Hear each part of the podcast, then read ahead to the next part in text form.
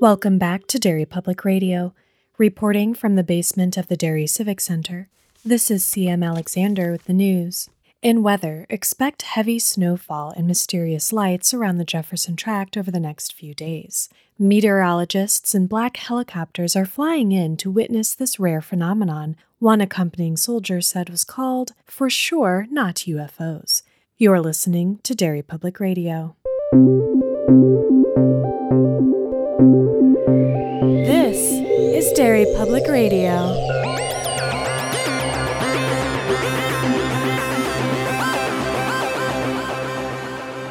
Welcome back to Derry Public Radio, a bi weekly Stephen King Book Club podcast. I'm one of your hosts, CM Alexander, alongside Joshua Kahn Hey, everybody. and Benjamin Graham. Hello, constant readers. And today we are covering another Patreon selection by Lisa Kahn, Dreamcatcher, where we are reading through part one. And we have Josh leading our discussion. Yeah. Do you guys believe in aliens? Oh, Um, I, I mean, yes and no. The universe is so vast that the odds that we're the only life that's ever developed is pretty low, but also it's been around for so long and will be around for so long that thinking that they exist at the same time as us or anywhere that they can be anywhere near us, probably not. Interesting. Sam? basically what Ben said. I don't believe in gray men necessarily, as we've seen throughout history and pop culture, but I do definitely believe there's life on other planets and moons. Europa, there's water under there. Has to be something. Yeah, and if there is life, it's going to be so fundamentally different. Like a humanoid aliens, not a chance in mm-hmm. hell.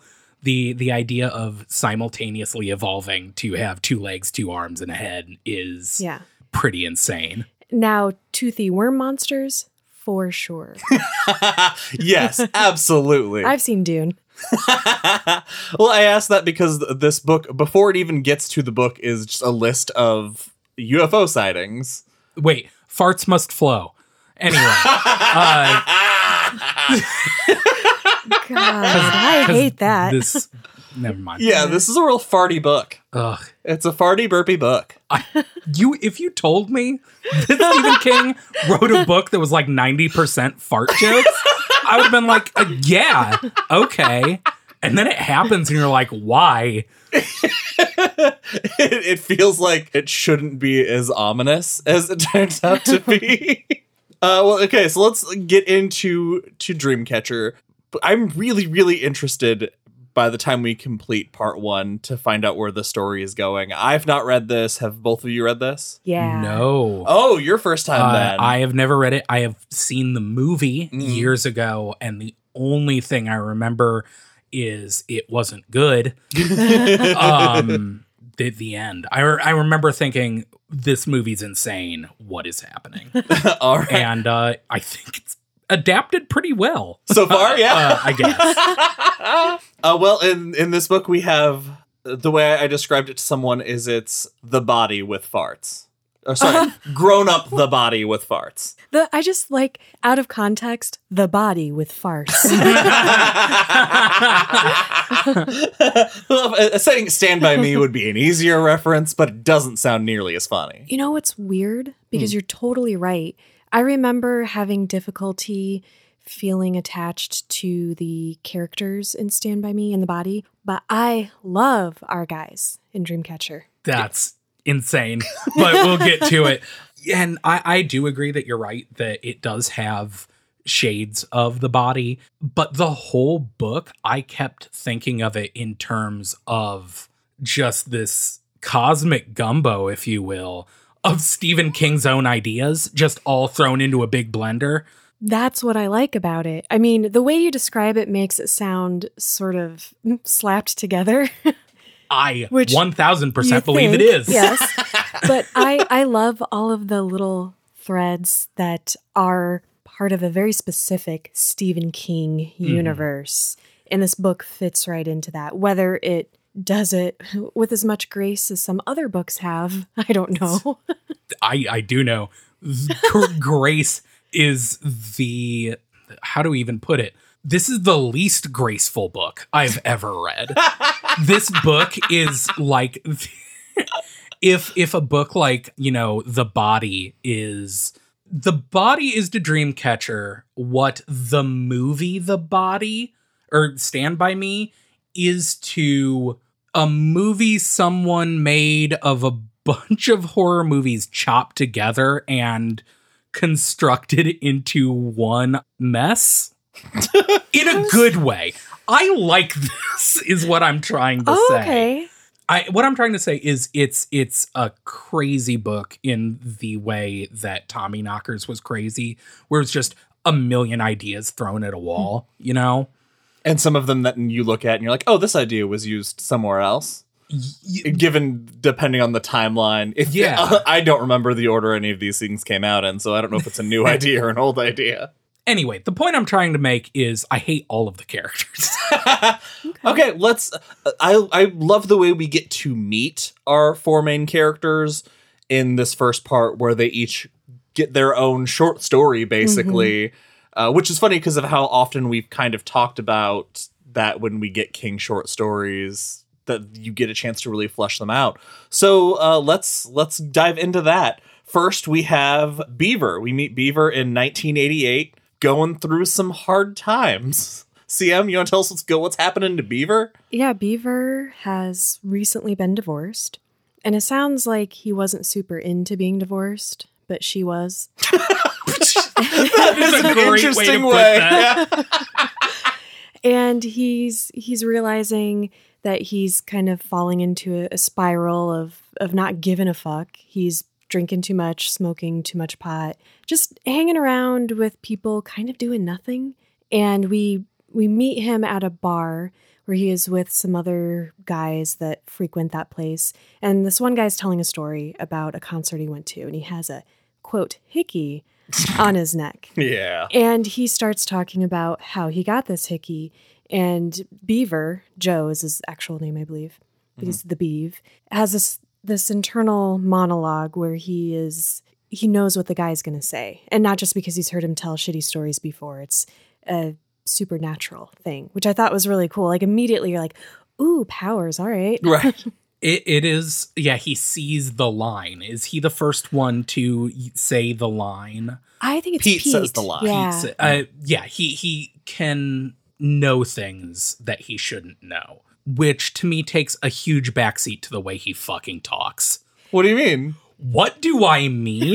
Yeah. Are you going to make me list the How many sheer- beavisms do the sheer amount of th- this guy wins the prize for the most catchphrases. Yeah. It is it is definitely quantity over quality. That is a kind way to put it. Well, he does have a lot of shit. he does. It's like a book of Mad Libs. Yeah. God, what are some of them? First of all, the overarching most important one, same shit, different day, that they speak, they, they talk about it as though they are the f- first people to have come up with it. They're the first people to summarize it to SSDD. Uh, bitch in a buzzsaw is my favorite one of beavisms Oh for my- going around the horn. Kiss my bender. That hurts me to even say it. It's so fucking stupid. What was the bananas one? Who cares? yeah, it's just an an unending litany, and every other character that talks about the beaver are like, man, he had such a way with words. he, he really could like hit creative, really great, obscene profanity, and it's the dumbest shit. But when you're a kid, that's it's it's not as funny as an adult. But I get that all those things were probably hilarious as a kid, mm-hmm. and they just it, it's kind of a holdover now. Was there something else about? No, he tells that guy crotchless panties and leaves. That's is there a better Yeah. way to put that? No, and we're just going to leave it at that. and he heads out into the night. Uh, next, we in 1993 we meet Pete. Ben, do you want to tell us what happens with Pete? I was actually a little confused by this because one of the things that the beaver says in the beginning is he needs to stop drinking or pretty soon he's going to have a problem like Pete has a problem. Well, we meet Pete and he's a car salesman who has a, a NASA keychain because he dreamed of being an astronaut as a kid, but he's he's kind of a dummy and uh, has grown up to be what I was like. This guy seems like a just a pretty successful, normal dude. And he keeps being like, "Oh, I can't drink because it's not five. Only alcoholics drink after five. And I'm like, "He's waiting. Like this guy, He's this guy's waiting. fine. What's making the big deal?" Later on, Sure. yeah, mm, I think if you have to have, it's good to have hard rules around something like that. But if you are in need of them, there's As probably someone- a reason. as someone who is several years sober, yeah. Anyway, he is sitting in his car dealership board, and a lady comes in having lost her keys.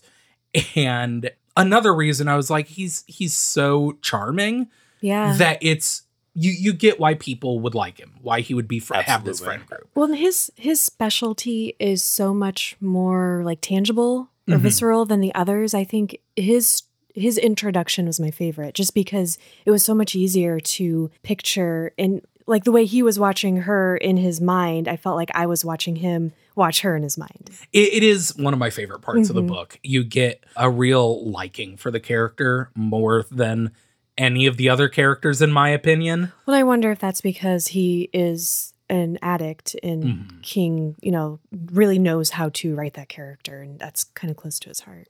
Like you said, he has this ability, which is something once we meet all of our characters, I do have a question about these powers. Mhm. They're real ill defined. but his ability is he can find lost things. He holds up a finger in front of his his face and ticks it back and forth. What does he say? It's like um, It's like a ritual. yeah. And once he does that, he can see this yellow glow and he follows it around this uh to the to the convenience store and then to her car and reaches into a puddle and pulls out her keys and she acts like it is the scariest thing that has ever happened to her. Okay, this is weird because, well, it's a little more scary than that because he's telling her things she did and said that he wasn't there to witness Mm. that were very, like, you wouldn't necessarily just guess that specifically. But I was also upset that she, uh, if if I was a single lady and a dude found my keys that way, I'd be like, heck yeah, I'll meet you at five. In fact, screw this house sale. Let's go out now. it's so cool. He's and he's so smooth He's so about it. Like yeah. th- when they were meeting, I was like, "Oh, this is like a thing. I, I Mhm. like these two. I hope they're happy." Uh, but as soon as he he does this, she immediately jumps in her car and drives away, leaving Pete to be like, "Well, shit." But he's still he's feeling happier having helped someone One, because he saw the line. this power, and because he heard the click, he saw the Mhm. line. And that's not something that many of them have been experiencing as much as when they were kids. And it's still just sad that he still goes to the place that she said she'd meet him. Yeah. Oh yeah, he sits at the bar. He's still a hugely sad person. All four of our The- main characters are. Mhm. Yes. I my favorite thing about his whole chapter though is when he's like, "It's fine, Trish. She hasn't said her name yet. Whoops. She did, she did not catch that. Cool." And just moves on.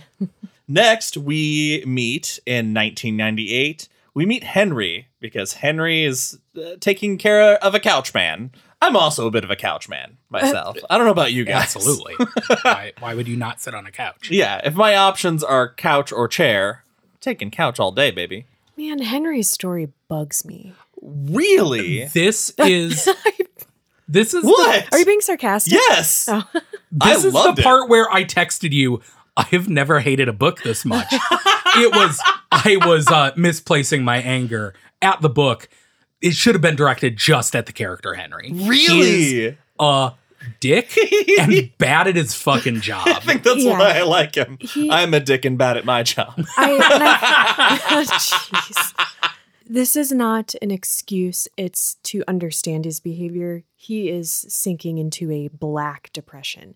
So hopefully, he at some point was a good psychiatrist, but he is not recently. Yeah, and, and I, I agree, but it, yeah, like you said, mental health isn't, you know, an excuse to berate a clearly mentally unwell man. When you've spent however many years not treating him, basically. Yeah, And- and I exactly. And I don't know, like, maybe it's different for psychiatrists because my my license is for social work. It's not cool to just be like, well, I'll just take his money and let him continue Yeah. to be neurotic and not try to address it. You would probably try to refer them to someone who maybe could help them better than you. Yeah, that uh someone that doesn't actively dislike them. That is such a huge. Okay, so he- Henry is a psychiatrist and he's seeing this guy Barry who Loves food as much as I do.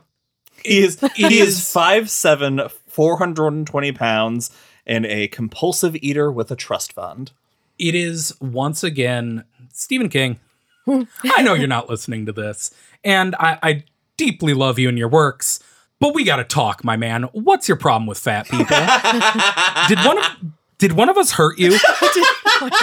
One of us are. I, I want to know because it is written with such an obvious distaste. It is not even just like, oh yeah, this guy was really fat. It is like, this guy's fat, fuck him. I don't the- disagree. That's Yeah. how it was. Yeah. The the only way that I got through this part, honestly, was making a discovery that I would like to share with our listeners. Not just for Stephen King. This is for any time anyone is um, being fat phobic. Just replace the word fat with thick. The end. That's the the trick.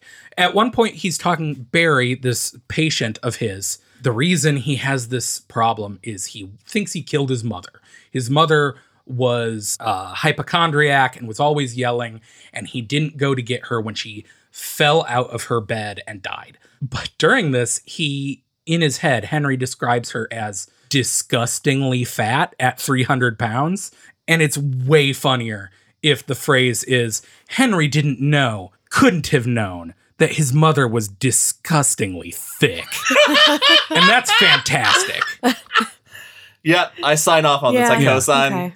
Fat is out, thick is in. Anyway, Can I say the one my one favorite moment from Barry though was the way he described mm-hmm. how he orders burgers so that the cheese is really hot. That is gold. That made my mouth water. It's like I respect that shit. Barry's a, a guy with a plan, you know? Yeah. But he's he's just a kindly innocent food pervert. Leave him alone. there's it's it's clear that there's been some terrible there's terrible feelings here and henry basically checks out and he starts thinking about hole in the wall uh, which is the name of the cabin that they would go hunting in and how all of his friends are going to be together in the jefferson tract soon. Because all of these stories seem to take place are in different years but around the same time that the hunting trip is nearby. So it's always this thing that's on the horizon looking forward to. But after he comes out of it and he he's like hey you think you eat too much because you killed your mom? And which goes about as well as you would think. It's more than that. He is like purposefully berating. Yeah, this he's guy. poking Yeah. him. He knows he needs to stop and Barry's upset and he doesn't. Yeah, he's even thinking in his like in his head. He's like, he knows he should stop, but this feels pretty cool. I, I thought that line though that he tells him really mean but beautiful about how he's like his heart is like somebody beating their fists against the coffin like he's dying that just the way that was put together is like if somebody said that to me I would be upset but I'd have to stop and be like wow that was super Are you a poet, asshole? and then Barry a couple years later does die. At the ripe old age of Yeah, it's too bad he didn't have a shrink that Mm-hmm. fucking gave a shit. but it's and it's weird that henry well the fact that henry calls about it later either implies he's been following this guy or that barry came back. No, no he saw it in the Oh, newspaper. that's right. But it it does imply that he knows he messed up and he does somewhere feel guilty about it Yeah. And lastly, we meet Jonesy, who is uh, an associate professor in Boston, and uh, in in the year 2001, and it is a day that he will never remember. That's true. Yeah. He's my favorite, but I think I'm biased because I cannot picture him as anyone other than Damian Lewis, who plays him in the movie, and I love him. I, that's another thing is reading this book is I remember the cast of the movie, but I don't remember who played who. Oh, Jason. So in my head, they're all just jumbled up, and uh, my I know that I'm pretty sure Jason Lee plays the Beef, Beaver. yep. but I, I did enjoy imagining Jonesy as Jason Yeah. for some Oh. reason. This, this though, too, because, okay, I don't want to brag, but I've taught one college course. Professor C.M. Alexander, Mhm. yes. I really liked the way this story went because I I didn't know I couldn't remember it's been a really long time since I read the book. I couldn't remember how this was going to shake out with the student and it was positive and I really Mhm. liked that. And I guess it didn't need to be bad because the thing that happens after that was terrible enough.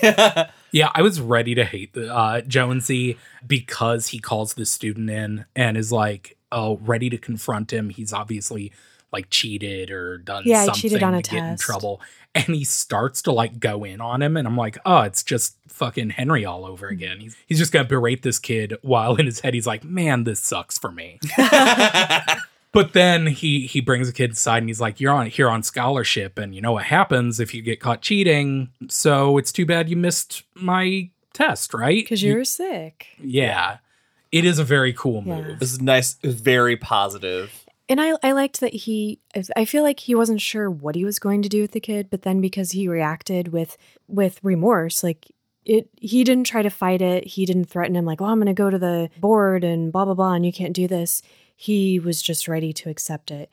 And he's like, well, you know, he's only 19. Maybe there's still potential for him to grow up to be a decent man and I'll give him a chance. Yeah. Yeah. And then there's this offhanded remark that that kid will later send flowers to his hospital room. Oh, yeah, because he tells him next time you think about buying beer, buy some new sneakers because his sneakers are messed up. And later it's like, he wouldn't buy beer or sneakers. He sent flowers. I'm like, oh yeah, my God. that's so sweet." great. I I do have to. I know that we haven't even left the the prologue yet, but I do have to say something about this book's use of what what I'll dub nasty foreshadowing because it is not delicious. It's not done wow, well. This better be real good. It that part that you just mentioned was pretty good. yeah. But there's some of the writing is just clumsy and a lot of the ways that this is set up uh there's a lot of these like little foreshadowing bits that he does. It is foreshadow forward.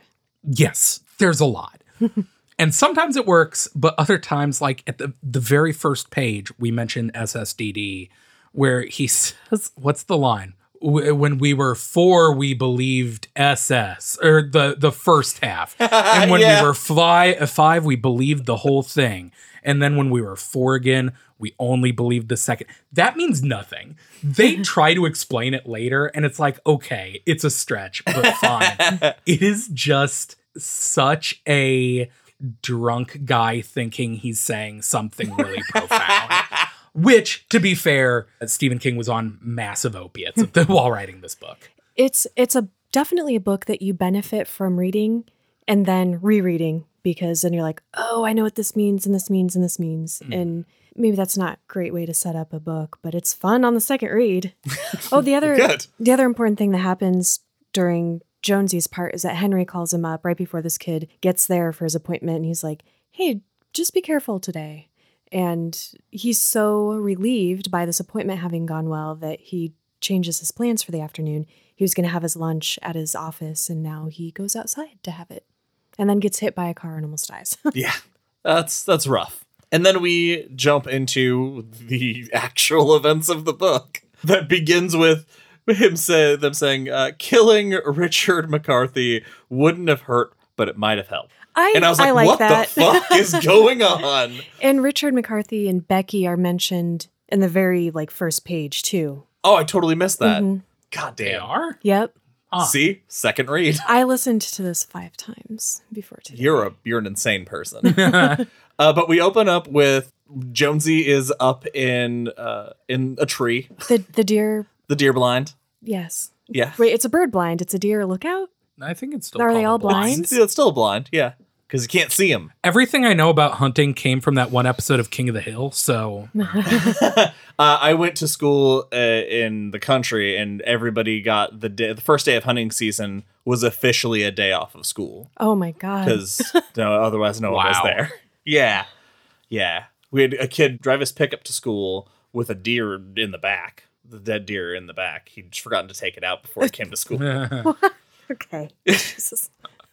So Jonesy's up in the tree blind.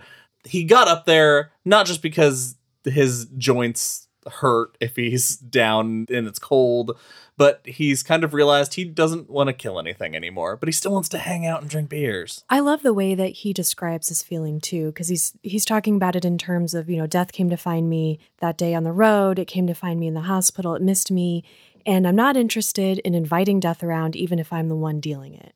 Until he almost deals it. That was really so. Uh, growing up in the country, is this like a thing that you've heard about or not? Hunting about? accidents? Yeah. No. the eye fever? Yeah. I've no, I've never heard anybody explain eye fever before. So I think that might be made up. I mean, I, I- guess it's possible because if you if your brain is saying I hear sounds, must be a deer because it's only deer out here, you will see signs of a deer. Or a lot of people have gotten away with killing their spouses and children on hunting accidents. Yeah, it's because hunting is dangerous. Then accidents happen, Hmm. and sometimes those accidents end up with you getting a lot of money. Note to self: Do not go hunting with CM. I thought you were going to say Josh. He's the no, one. definitely, CM. You're right. Wink. No, wait. Sorry, that was You're not supposed to say it. Yeah. He is a, essentially a half a pound of pressure on his finger away from shooting Rick in the head because he's like, oh, there's an eye. Turns out that's just a button. Those are antlers. Those are just branches he walked by. But he's about to pull the trigger and then he sees this man stumble out who looks just kind of lost and is mumbling to himself over and Mhm. over. It's a kind of creepy introduction. Super creepy if you think about it. I, I have this theory. This book would be extremely good and extremely scary if you removed all dialogue and what anyone thinks. If it was just a very dry accounting of the things that happen, Yeah. it would be terrifying. Rick's whole introduction and interactions and everything with them is a horror movie. Yes, it is an awesome, like, inciting incident of this stranger lurching out of the woods. Mm. But Instead, we get farts.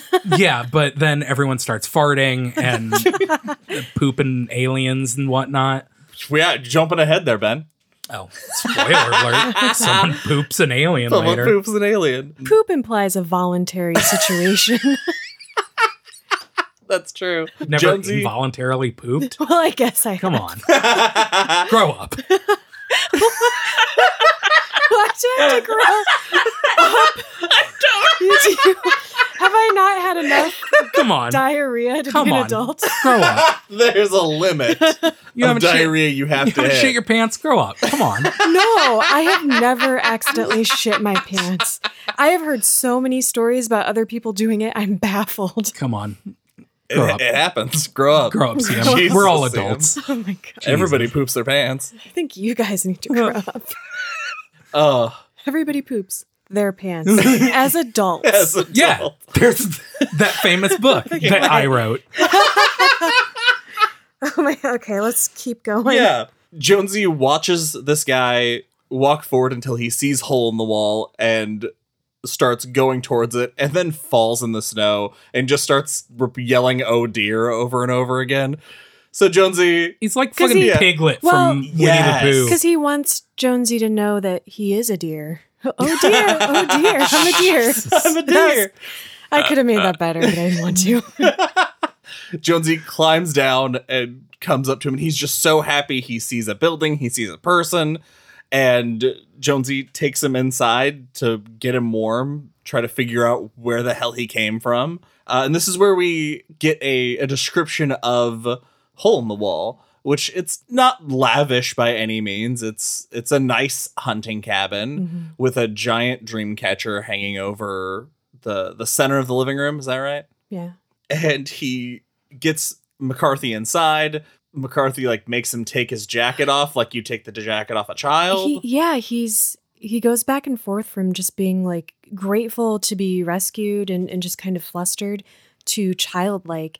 And what I thought was really cool is there was a moment where he's he was telling Jonesy that something was like in the woods in the night Mhm. and he thought it was a bear or something, but he gives him this weird sideways look. And Jonesy gets this awful feeling about it. Like it's a not menacing, but just not the way you would look at somebody. And then he does it again later, but it's not weird. And he's like, oh, I imagined that probably. But that's definitely. It, it is unnerving. And I am positive I've said this about other King books before, but when I read this, I couldn't help but imagine it as directed by Lynch. Yes. Well, this is where we have Rick sitting down on the couch and he we finally get some of his story that he says he's been lost in the woods f- since yesterday. He's a lawyer, him and his friends were up there hunting. They must have gotten split up somehow. And Jonesy's like, "It's it's fine. We'll all of my friends are out. We'll get back. We'll find your people and figure out where you came from." And in this conversation, he notices that Rick's missing some teeth, and not just auxiliary teeth. He's missing Mhm. the right up front, and he's a lawyer, so Yeah. And the way he smiles at him, he clearly doesn't know he's missing teeth. yeah. And he has this weird reddish, orangish patch on his cheek that he keeps mindlessly scratching. That they he thinks could be frostbite. Could, could it? Could it please be frostbite? God, it was a little too described as a little too organic to be frostbite. Yeah. And this is when Beav comes back, and it's so Beav brings him his book because he left his book up in the deer blind, which I thought that was a really nice show of character for Beav.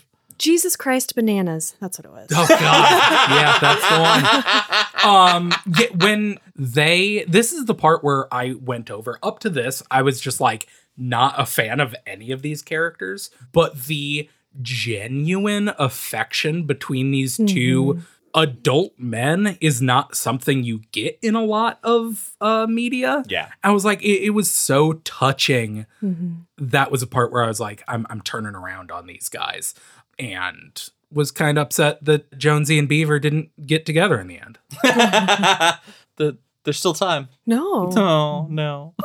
In another life, on another mm. level of the tower. Yeah. At this point, they see the snow starting to come down, and Henry and Pete went to get beers, so they're still not back yet, and they're just going to hunker down and wait. And that's when it happens. Rick farts so loud and for so long, it embarrasses all three of them. You, Which- that is you've just written a one sentence synopsis of the first the first part of this book. The characters fart so long and so loud, everyone dies. Even the reader is embarrassed.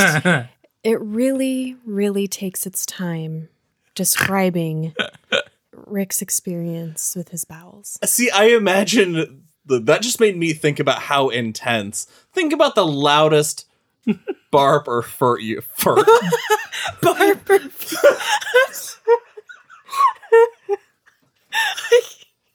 Think about the loudest burp or fart you've ever had. And then I'm times sorry. it by a million. I need I can't even laugh. Barber. It first. broke my brain. God damn it. I knew what I meant. Sam, what's your loudest fart? How do I answer that question? All I'm saying is, would it embarrass me and Ben? I feel like it's just normal loud. Just normal. I don't understand can't. what You've you're never had an exceptional fart. All right, Sam, grow I'm- up. Grow up, CM. Jesus. I hate you guys. Oh, this is our worst episode yet. This carries on for some time, as it did in the show with us, uh, until they finally say, "Hey, man, just go lay down. Maybe just take a load off." And they notice that the pot belly he had is getting smaller because he's passed so much gas. Like they, the intensity they thought he was going to either shit everywhere or throw up everywhere. He does neither of these. Yet. Yet. we should talk about the smell, Yeah. Yeah. which Go I'm on, not Sam. do. It smells like ether and ripe bananas. which can you think of a worse smell just off the top of your head? That sounds neither of those things are like that unpleasant by themselves, but put them together and I don't know, force them out of butt. I don't, bad. I don't know that I can conjure the smell of ether in my. it's, it's like uh, imagine rubbing alcohol. oh, okay. Yeah, that Like does sound unpleasant. Sting, right? That's weird. That's weird. Yeah, it's just weird. All right. I couldn't imagine it either. Well, they get him laid down and they move into the kitchen to have a private conversation. And that's when Beaver's like, This is worse than he thinks it is. Because he said he's been missing yesterday. He's been missing for four days. He has lost time. And the the locations that he's given do not make sense mileage wise for him to be here unless he traveled like 15 miles a day for three days and one night. And he also, they point out that he doesn't have three days worth of growth. He only has a little bit of stubble. So Beaver's like concocting this scenario where, for some reason, guy gets lost in the woods, loses his gun, did have his razor in his coat pocket. Yep. And the last day, he lost it. You know, you know what this part made me think of? The Colorado Kid. This is uh, a matter of the one of those things that is impossible, but not in a show offy way. Mm-hmm. Yeah. Now we jump to Henry's scout. Henry and Pete on their way back from the store. And Henry is just thinking about suicide. I do like the way it, it, it eventually plays out with, well, I don't really have to worry about driving through the storm isn't so bad. What's the worst thing that can happen? I die. I have to ask you guys a question about the something while he's d- considering suicide. At this point in the book, I switched from reading to the audiobook, hmm. which I don't know whether that was a good idea or not because the number of bad Boston accents is great. Yeah. At the beginning of this chapter, he's he's thinking about the Hemingway solution, which is obviously shooting yourself in the head with a shotgun.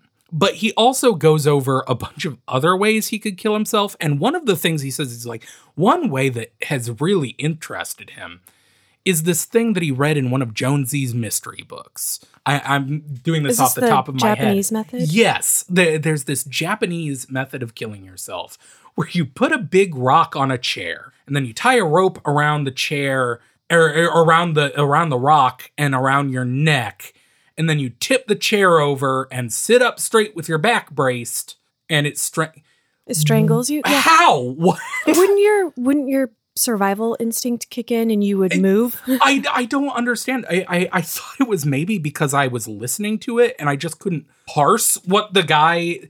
But then I went back and reread that just to try. It's completely unimportant to anything, but I couldn't figure out the action he is describing.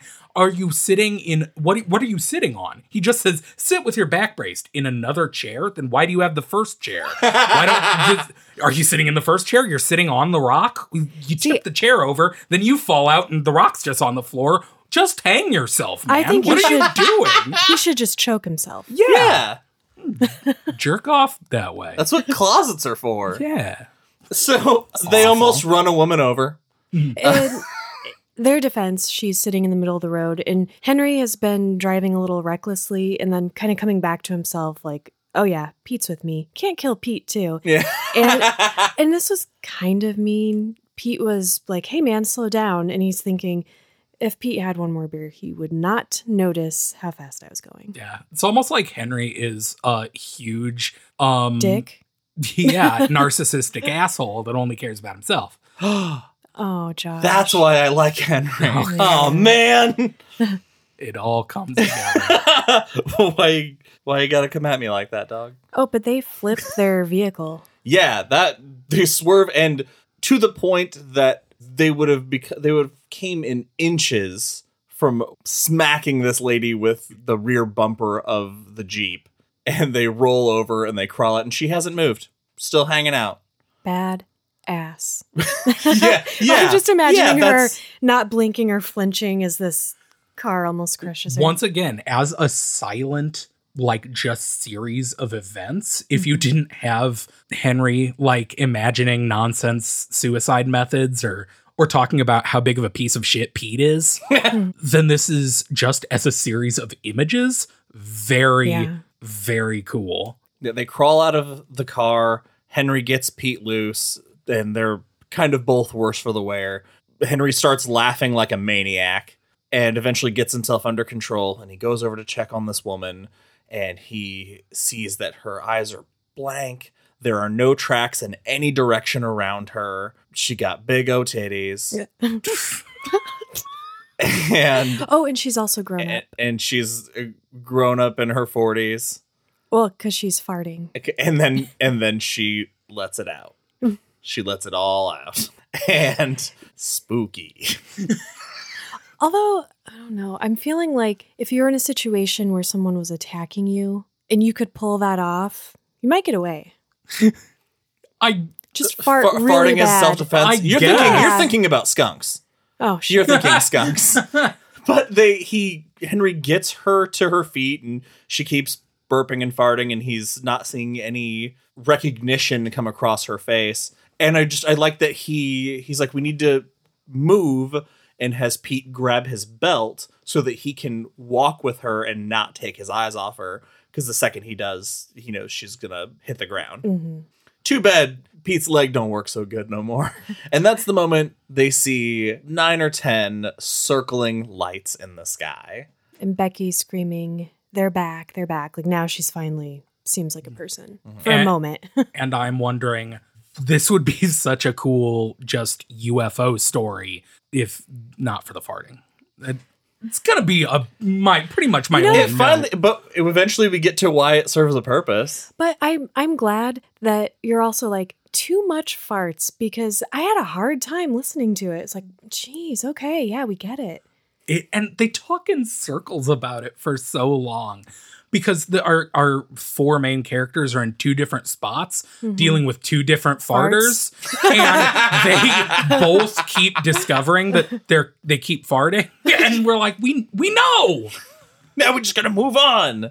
Henry realizes that they're about 10 miles from Hole in the Wall still, and then asks Pete if he can see the line to get them to the nearest shelter. And Pete does it. Mm-hmm. It doesn't grab his beer, which probably would have been a good idea at the time, but he sees the line and he can tell.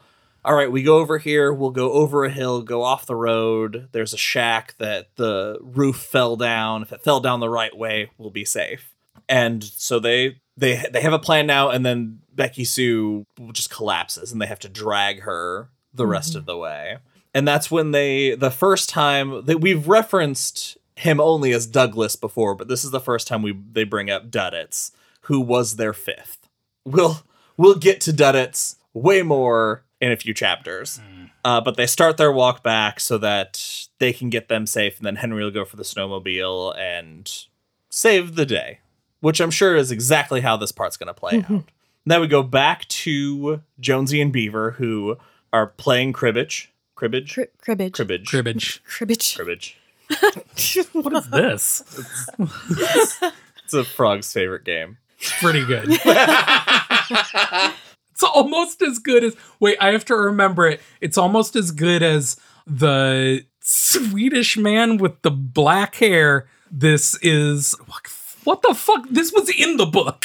Oh, yeah! yeah like the swedish man with blonde hair. This is uh something of a different color A Norse of a different color. which is Yeah. nothing that makes no sense Of course it does. Norse have blonde hair. yeah but a norse of a different color isn't anything it's not a play on No. I love it. It's still good. Uh, then they notice that there's a lot of animals outside, guys. Ben, what did you think about this moment? once again it's it's the little just single visuals i recently saw the green knight which came How out recently it is an unbelievably beautiful very very boring movie and I, I left and i was telling my friends i enjoyed this movie more once i stopped paying attention to the story hmm. and just experienced it as a series of very fast paintings. So this I had I was like this is all so dumb. The the farting and the characters are all such fucking goofwads. I enjoyed this more when I stopped viewing it as like a novel and just like a series of shit that's happening. Hmm. And once you do that, like the the imagining a painting of these guys standing in the doorway of this cozy cabin while dozens of animals that should not be walking together aren't even running, but slowly walking through your Mhm. yard, that's a really unnerving Yeah. thing. If you ever see animals all fleeing a place, You follow them. you leave too because Yep. something bad is going to happen. and we have this beautiful, terrifying moment and come back to more farts. because they just- it gets be- th- it gets better. this part though is when it's the, the farts stop being farts at a certain point. Because now there's a trail of blood going from the room to the bathroom and they catch a whiff of the smell and so now they're trying to get Rick's attention and he starts just saying that he needs to poop. yeah, poor guy. They're trying to beat down the door and he's just trying to do number two. Right. And he's so hilariously polite. I know. Even even at this point where he's Yeah. very clearly dying, Mhm. he's just like, "Come on, guys." nice. But then my favorite thing happens. They hear a helicopter. Oh, And jeez. Beaver runs out to get its attention because they they have a guy that needs medical attention. This better be important later. It's so weird when this So happens. great. It, it was just weird because he he goes out and he's trying to flag down the helicopter while Jonesy's still trying to make sure Rick is okay. And the guy has a bullhorn. And he's like, "How many of you?" And he holds up his fingers for two because he's like, "Oh, it's me and Jonesy." yeah. And then the guy's continuing to like explain to him, "We're we're under quarantine. Do you need food? We'll be back." And he's not listening to any of this because he realizes, "Oh shit, there's three of us." Or are there five of us because Henry and Pete will be back? And just it has the most poor gosh darn sweetheart has the hardest time figuring out how many people there are. But the helicopter, you know, he can't make himself heard to say there are five of us. And he's trying to say, this guy needs help. There's something wrong with him. And the guy's like, cool, see you later. And the helicopter takes off. well, he holds up. Oh wait, there's five, and the guy just waves back, thinking it's a wave. That's great. We jump back to Pete and Becky, and she's also missing teeth. And she, at one point, said that Rick was the only one left. And Pete says, "You know what?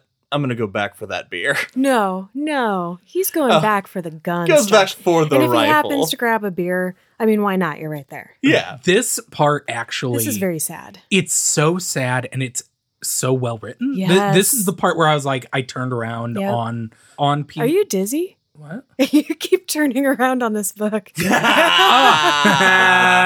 grow up, see. Grow up. Not until I take a dump.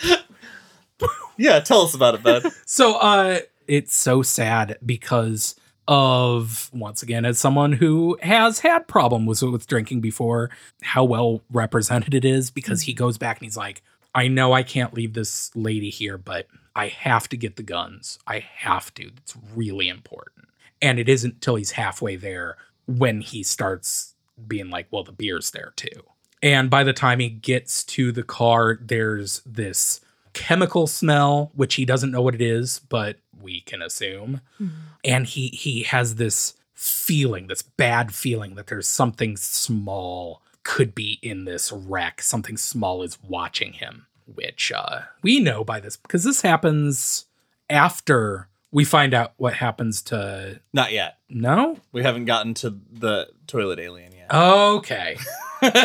anyway, he he's he goes back and by the time he gets there he's like, "Oh, well since I'm here I better grab these these beer." And he grabs a bunch and then he goes to run and he stops and goes, "Well, I'm not going to come out here and just grab half the beer." So he goes back into danger to grab the rest of it and then leaves having forgotten the guns Yes. because in his whole like as he's drinking them and he's thinking about well i better i better hide the empties because Mhm. i don't want henry to come back and see that i went and got the beer yeah the the like shame of addiction is extremely extremely uh real yeah And while he's sitting in the snow drinking beers, that's when we finally get the flashback. We start going back in time to hear about how they met Duddits. Can we just address it right off the top yeah, Yeah. we Okay. should so the word retard is used a lot in this and I, and i've been thinking about this and it's not good to hear and it has a very negative connotation because people use it to hurt other people who don't deserve it this was written in 2001 and this term was still used in research papers. And it wasn't until 2013 that the Social Security Administration officially changed the language because that happened, because people were just mm-hmm. using it as a form of abuse. So they changed it from mental retardation to intellectual disability. Obviously, not excusing it. And in the story, the word is used to hurt as well. Mm-hmm. Not all the time. Sometimes it's just used, but there is that element. And it sucks. it sucks so bad especially the like not just using it but the justifications throughout. Like it's very clear that stephen king knows i shouldn't be fucking using this word. All of the characters when um they they finally meet Duddits's mom and uh who is it? Pete says uh the Mhm. r slur in front of his mom. Stephen king the writer knows oh that's fucked up. But then he has the mom be like, "That's cool," and it's like, "Nah, that's this isn't the thing." Well, and that's that's why I, It- I brought up Mhm. that change because I feel like we were in that weird time where people were using it poorly, eh, but it hadn't caught on to Yeah. like the mainstream. Were like, oh, okay, we need to change this because you guys, you horrible human beings, have taken a word and you just fucked it. Right. You've taken And- something serious and used it as a punchline. And so I wondered if he, eh, and I'm not saying he should have done this, but I wondered if he was playing around with that. Like mm.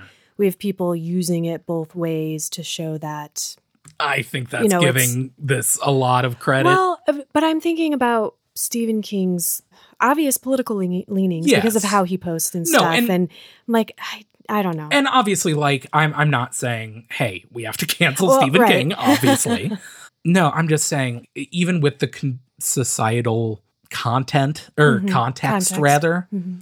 it still sucks. It Yeah. sucks so bad. The thing that I do like about how Duddits is described is because I've worked with students, you know, little kids who have Down syndrome. He is described with care and heart in a way that if someone reading this has not had that experience, makes him a, a human and a human worth your time and attention and I- respect and dignity. I wish that were true. I wish I felt that way. I I disagree that the book handles it well. I, I think it makes some missteps, but I think there are some parts of it that are like, I, I agree that it is very clear that our four main characters truly and sincerely care about this character. Um, which is which is really cool. Uh, I love the scenes of them like teaching him to play cribbage and like teaching him to swear. That's great. I love it. Great, yeah. But the whole book, not the characters, but the book is so demeaning to Duddits, even if it is in a like, we love him. It is so. At one point, they even say, like, uh, the four main characters think of him as he was their favorite thing. That's the words King uses. Not favorite person, not fa- he was their favorite thing. Duddits is not used as a as a character. He is not treated as a person. He is that trope of the we were really nice to the special mm-hmm. needs person, so we're really good people. They're constantly what they're constantly saying, you know, Duddits was the best thing we ever did. It was the best thing we oh, ever that's- did okay. Yeah. to Yep. treat a person like a person. That is not something you should be patting your But I don't. back I don't about. think that the book is saying. I, I think the book is taking a look outside of that and pointing that out for us. I don't think it's saying, "Oh yeah, that should be the best thing you ever do." I think it's a commentary on how that shouldn't be an exception. So they're, that should be so the they're rule. saying it's the best thing they ever did, not as a look at this great thing we did, but it's the best thing we ever did because everything else we've ever done is shit. yeah, look at them. They're because they're all sad really depressed. characters. Yeah. Okay, that kind of Oh. turns it around. Sorry, and Ben, your point is valid. Yeah, yeah, yeah. No, because I- you do have to be very language. Words have meaning. Yes. and but I, I I think King is a smarter writer than that, even on drugs. And I think that's how we're supposed to look at that. Like Okay. these flawed people, even when they're doing something good, they're still very flawed. No, it's, I. Uh, this is just gonna re retrack old ground so you can cut it. But I. Hey, if the book does it, you can do. is it about farts? well, I was grow up, ups. Grow up, CM. It was- I I read the um he was their favorite thing not as the word thing, but of all of the people, places, and things in the world, Duddits is our favorite of all of the things. Uh, Yeah. and and the the best thing we ever did, not being Duddits, but being how they met Duddits, Yeah. like that. Standing up to That bullies who were way bigger than them, who by all accounts should have just kicked all of their asses. Yeah, It it felt like because of that special connection that they have to Duddits, that connection gave them the strength to maybe act in a way that I don't think they would have necessarily for just another peer. I like your guys' take on it though, because it's that's a broader, a more world encompassing view Mhm. of their whole life. Mine was just very narrow of like what's happening at the moment. Uh, so let's talk about how they met Duddits. Ah, Yeah. that was a pain That was- You, I just remembered. Okay, you were you you're know- really upset that Duddits uh, interrupted their pussy time. When I was a young lass, me and my girlfriends, all we could think about was sausage. Just, oh, we going to go to that abandoned warehouse and look at this dude pulling down his pants to show his sausage. Right, guys? High fives all around. Grow up, Sam. Grow up. if the word fart has been overused, the Oh my word god. pussy This has been twice yes. overused. This this uh, the the Duddits chapters made me wish I had not switched audiobooks. yeah. yes. I, Be- because not only do they say the word pussy a thousand times very very quickly within the within it's the like course three of times two in every minutes sentence. Yeah. he- the, the narrator says pussy like a dozen times Nothing wrong with saying that word. Pussy No, is fine. no. It's just Doing I don't want to hear any word that much. but doing the the Duddits voice is the other reason oh, yeah all right. the audiobook is not fun to listen to. It's- to. okay. Just don't do the voice. And but it, it's just it's rough. Yeah. It's a fine line between portraying a character That's that a problem is with- nonverbal as opposed to why did this character have to be nonverbal? And when when you're writing a book, when this was written, I don't think you're thinking about audio versions. Also true. And I Like- wonder too if authors now revise some things because they know, okay, on audio this isn't going to come out the way I want it to as it does in writing. Yeah. I want to clarify. I didn't mean why does it why does the character need to be nonverbal as though there shouldn't be a nonverbal character. It's just if you are going to have a person who's I don't know what I'm trying to say. Just it's not fun to hear. Is what I, is the point I'm trying to make. Mm-hmm. Just be respectful. So on their pussy journey, Oh, the four boys, the which stuff. is great. Be- uh, what I love is that they're like, there's a picture of this girl's pussy, and we have to go into a warehouse that's like off the main road, and they're all like, "Mm, we are kids, and this is dairy, and a lot of us go missing and die in, in secluded areas. But the homecoming queen's pussy, you say? This is 1978. Did anyone do the math? I did not. Me neither. It- I I just wanted to know whether this was on uh uh a year of a year of wh- It- what year did the losers club take down uh pennywise they go back in the 80s, right? So it would have been the 60s. okay so yeah it was in between times. But still it was really cool Yeah. to hear. And they on their way they see a torn shirt and it looks like somebody was dragged in it. And then they find a scooby-doo lunchbox. And then they hear just the most horrible scream that they could imagine. Just something that was so full of pure fear.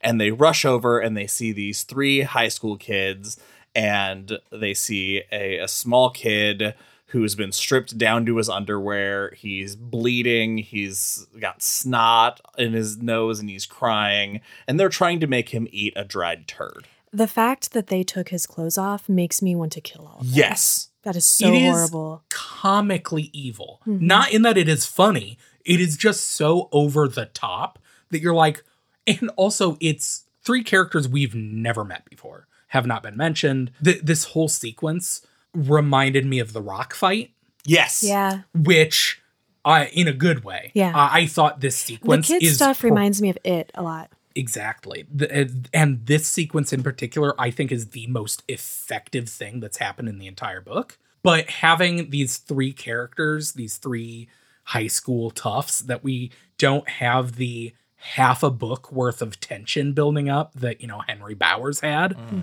it's, it comes out of nowhere, kinda. Yeah, you get you find out that the kid Richie is he was the uh, the quarterback and he got his nose broken so he was off the And the team and, and he was the homecoming king. So his like whole life has just suddenly unraveled cuz he's a piece of shit Mm-hmm. and he's decided to take it out on this kid because he saw this kid wearing a tiger shirt with his number on it and so it was that sets him off uh, into just humiliating and threatening this kid's life. It is this kid is a an instant monster, and it does say after this event that he vows revenge. I don't know if that's going to come back later, but I sure hope so. Oh, it And says sure it hope- doesn't. Oh, he says yeah. that never happened, but something else something did. else did. Yeah. And then later they casually implied they killed a guy, but that's That who was knows. cool. That was was weird. there are a few I, I was giving getting on the foreshadowing, but between that where they're like, yeah, uh, who is it, Pete? I forget who it is. When they're he's oh, it's Henry. Where as he's walking back to hole in the wall, he thinks just casually like, you know what? I'm not thinking about that. I'm not thinking about Duddits. I'm not thinking about the time that we killed that guy. yeah. Car- I carry can't on. wait to get to it. Makes Yeah. me want to keep reading. Right. they don't know how to comfort Duddits, and Beaver sings him a lullaby, and he's like, "If you guys tell anybody, I'll murder you all, or I'll, I'll never hang out with you guys again." That's his threat. and then it's, I love that scene because you can the way they talk about the beginning. We were four, became 5 returned to four. You feel them be five the moment that happens. and it's allowing boys to have feelings Yeah. and show tenderness. It's Mhm. like, thanks. they're they're like, all right, we're gonna get Duddits. We're gonna, we're all gonna walk him home. First, we gotta go look at that pussy. Turns out it's just a lady. It's she and she's old. She's like She's 30. like thirty, and she's just showing her underwear. That's what you get, So boys. they, yeah, so they so they move on. I do like that they're they're all mad. They're like, we came here for this, and I Mm-hmm. think it's Jonesy who goes, "No, guys, we came here for this," and he gestures Yeah. back towards you know saving Duddits. Yeah. Then we jump real quick back to present day because Henry has also been lost in this memory fog. And suddenly he can feel a cloud coming and he has to get off the road. It's a red black cloud with a movie going on inside it. A scary movie. Scary movie going on inside it. I love what he's like. There's a cloud with a movie going. Oh, with a movie inside it. That's a stupid thing to think. I but, better but hide. it- yeah, that's a stupid thing to think, but it wasn't. And I, in my room listening to it, I went, "No, you were right the first time." Well, we didn't mention, but the book mentions quite a few times that Jonesy loves horror movies. Yes. Oh, that's why I like him. So he crawls behind a tree and tries not to scream as the Mm, Arctic cat cool. goes by. And he's he's like biting into the bark of the tree so hard he's bleeding and he doesn't realize Mm-hmm. Yeah. it. I liked that bit. That was nice. and he, he realizes that it's going for Pete and that whatever was happening back at camp is done now. One of his friends is dead, one is dying, and one had become a movie star. what? Right! Oh, I remember. I you monster. Is is it because one of them is played by Timothy Olyphant? I love him too. me, me too. He's great. so now we're going to get, let's talk about the horrifying bathroom scene because now we're going to get back. Who wants to take The it? fucking centerpiece of the. Of This- the This is the story. greatest part of this first chapter. And it's also kind of illustrating an addiction in a way. To toothpicks? So yeah, we've gotten oh, Yeah. okay. So Jonesy and Beaver are outside the door, and they finally bust in because they're hearing horrible sounds, and Rick's finally stopped responding. They, so they, they say it's not like passing wind or breaking or yeah breaking wind. It sounds like meat tearing.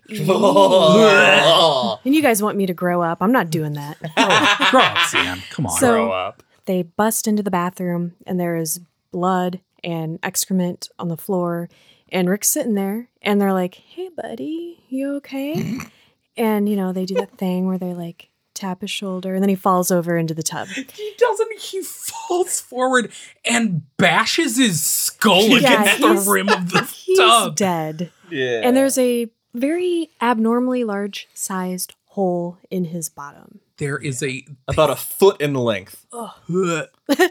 yeah.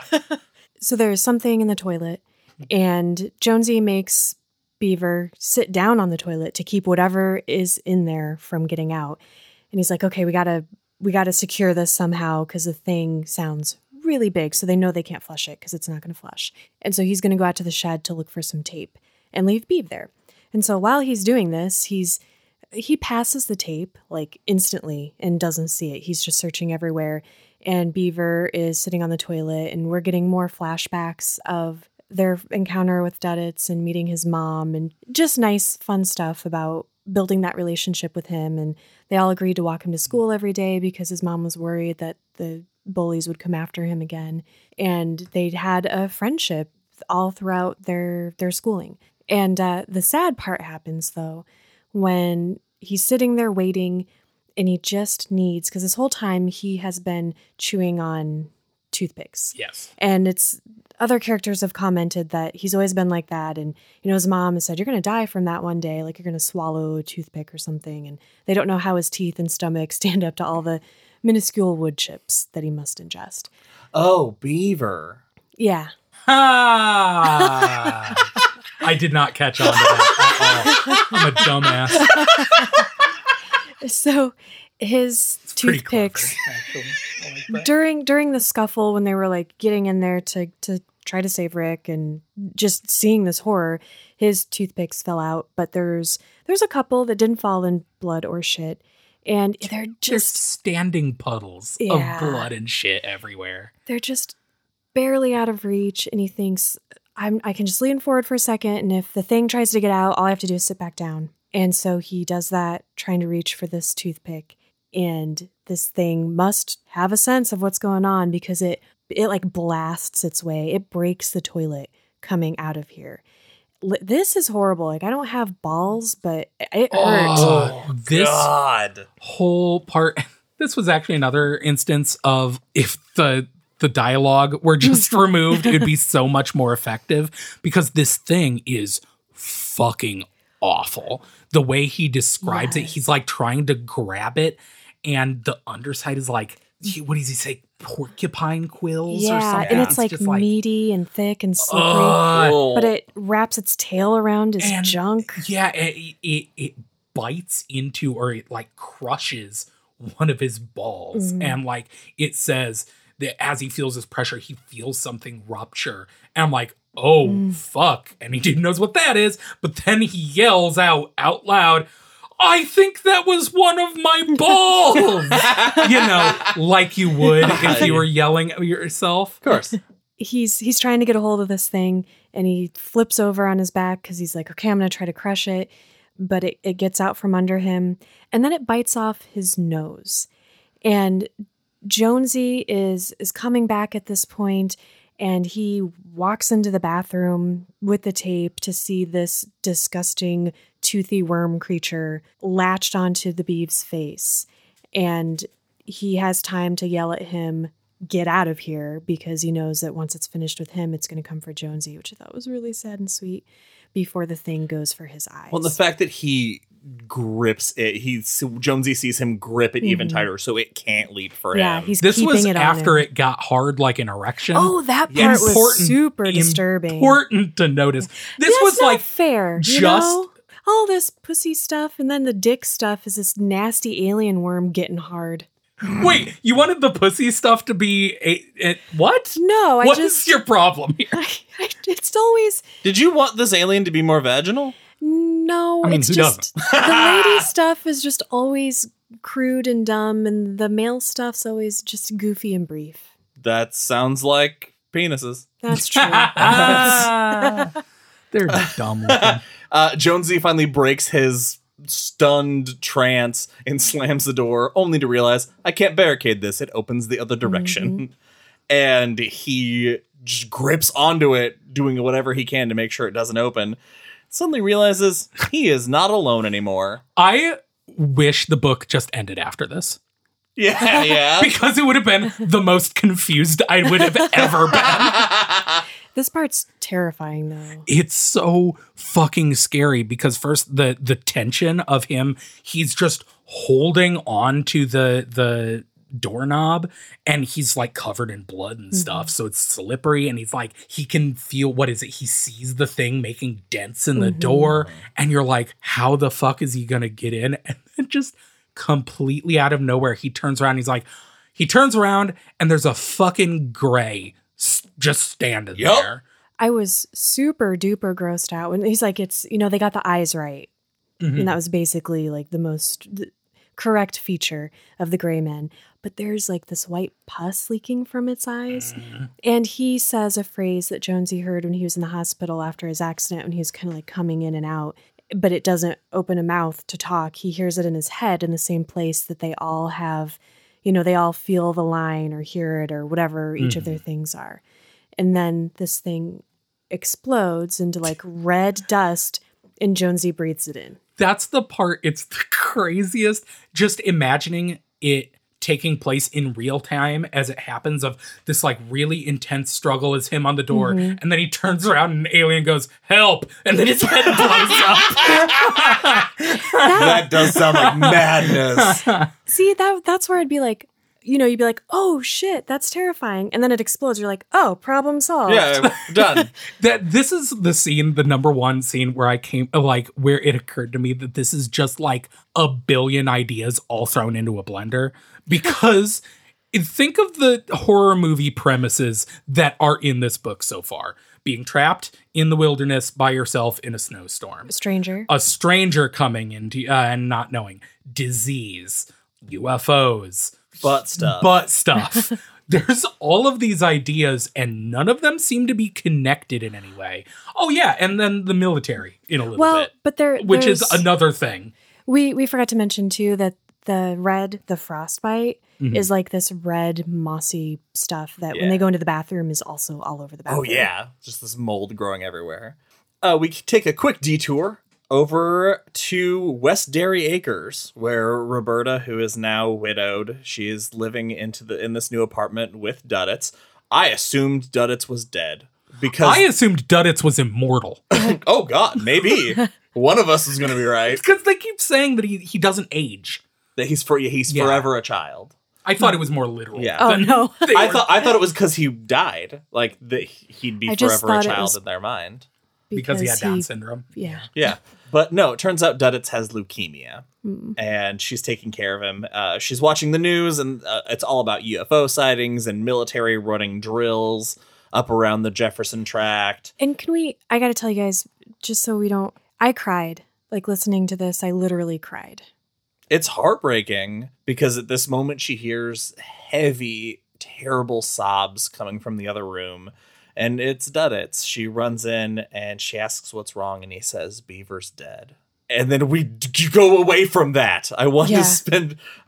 I now I want to hold Duddits and sing I- a lullaby. I thought his anguish through his mom describing it Mm-hmm. was very effective. Now, the the last part before we end this part of our reading is we go back to Pete, who is in the most pain he's ever been in his whole life.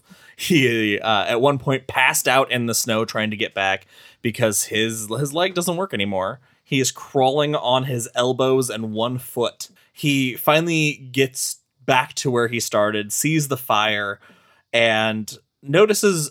I hope this comes back later. His watch is running backwards. Small Mhm. detail. And he's trying to talk to Becky and goes over and realizes that the entire ass of her pants has blown completely out and there's material everywhere and she's just been dead sitting in You front know, of the fire. and women are stronger because Rick made a big old deal about everything, bitching and moaning the whole time. Becky never said a word. Uh, Rick said he was fine. uh, but Pete knows something is out there Mhm. watching him, which is so terrifying. Yeah. And he knows that it needs something warm and wet either to live in or eat. Yeah. And then he realizes, oh, yeah, guns. That's what I was going for. Uh, so he grabs a, a stick from the fire and is using that to defend himself. And he is sitting here holding the stick, which is burning down while he's holding it. and he realizes that Beaver's dead and something terrible's happened to Jonesy. And Pete starts begging whatever this is for some kind of mercy. The, that part, Ugh. at least in the audiobook, is super effective. Yeah. Because him just like begging nothing, basically, Yeah. just screaming in the wilderness. we know that something has taken Jonesy's body. We don't know what they've done with it yet, and that Henry and Pete are both picking up voices of military specialists talking about something. They're just hearing Mhm. these these voices. And then his head fills with screams and people dying. Doesn't sound great. No. And then a moment Well- later, And people saying we're we're not dangerous. Yeah, Yeah. there's no there's no uh dis- Infection. infection. hmm Which I didn't know if they were the aliens talking. Well, we'll yeah, because at, at first you're like, oh, it's the military, and there's there must be other people in this unincorporated land, and they're just wiping everyone out. But Pete, who is immediately attacked by another one of these worm Mm-hmm. monsters, after he gets his hand fucked, yeah. And and the red moss starts growing in it immediately, and which is can horrible. He can feel it growing in his hand like cancer. God. He says, uh, which was the original title of this book. Uh, fun Really? fact. Yes. growing Huh. in your hand like cancer. No, said? just just cancer. Yeah, G- growing in your hand like cancer is uh, a metal band, I think. Uh, Um, that makes sense. but uh, he he fucks this worm up, throws it in the fire, and kills it. But after he does that, he he thinks about all of these screams he's hearing in his head as they fade out, and thinking, "Wait a second, are those these monsters? Because if so, fuck them, yeah, fuck these guys." that was Which is fantastic. Yeah. Uh, we skipped over him stomping the thing to death and all the tendons in his knee Ooh, tearing, and his knee goes inside. Oh no! Oh. And he lays there knowing that he cannot die soon enough. He's just laying there after he's, he threw the creature in the fire and listened to it burn and scream. And he's just laying there broken and hurt. He knows that Jonesy's on the snowmobile coming for him. And he's just like, oh, please let me die before any of this happens. and closes his eyes. Uh, now, Ben, you said you had a question that you wanted to pose about these four main characters at the very beginning of the episode. Do they all have the same powers? I think it it's slightly similar, but it manifests in different ways. See, they they kind of make it feel that way, except there are like two of them who their powers are just telepathy. It's like they're they're knowing things because Jonesy picks up on the student's thoughts because he was Yeah. he was cheating was on his mind. Yes, that's how he knows. which is pretty much the same thing that the beaver did Beaver at the beginning, because he just knows crotchless panties. Pete's though was finding the line, but they all talk. But about they all talk the about the So, line, yeah, which I is think- why I'm like, do they all just share the same kind like powers? I think But so. Pete's just better at finding stuff, I guess. I well, it's that. NASA. You know, he's he loves space, so he's. I don't know. Makes sense. That's it for this episode of Derry Public Radio. As always, thank you for listening. Join us for our next episode, where we will be reading through part two. For Joshua Kahn and Benjamin Graham, I'm CM Alexander, reminding you maybe death was out there, and maybe it called your name.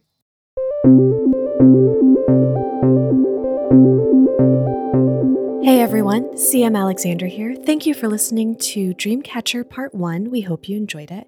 And thank you again to Lisa Kahn for her pick.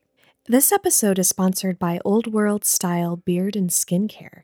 Handmade and completely natural, nothing goes into any product that you can't spell or pronounce. We love their products, and because we can't do anything normal, we wrote ads for each other to read, and I'm going to read Josh's despite not having a beard. Here we go. I have been using the Sandalwood Bourbon Beard Balm for weeks now, and I've never smelled more like Roland Deschain. My beard is noticeably softer and feels better all day long. It doesn't leave me feeling like I've left a product in, which has been my biggest problem with beard balms in the past. Simply put, it feels comfortable, and what more could you ask for in a product you put on your body? You care about what gets absorbed into your skin, and that's why these people take pride in their process and their ingredients. With smells like sandalwood bourbon, cedar leather, and more at oldworldbeardandskin.com. Feel confident in your skin with these products. Our listeners can use promo code DPR10 for 10% off your order. That's DPR10 at oldworldbeardandskin.com. That's all for now, listeners. Goodbye.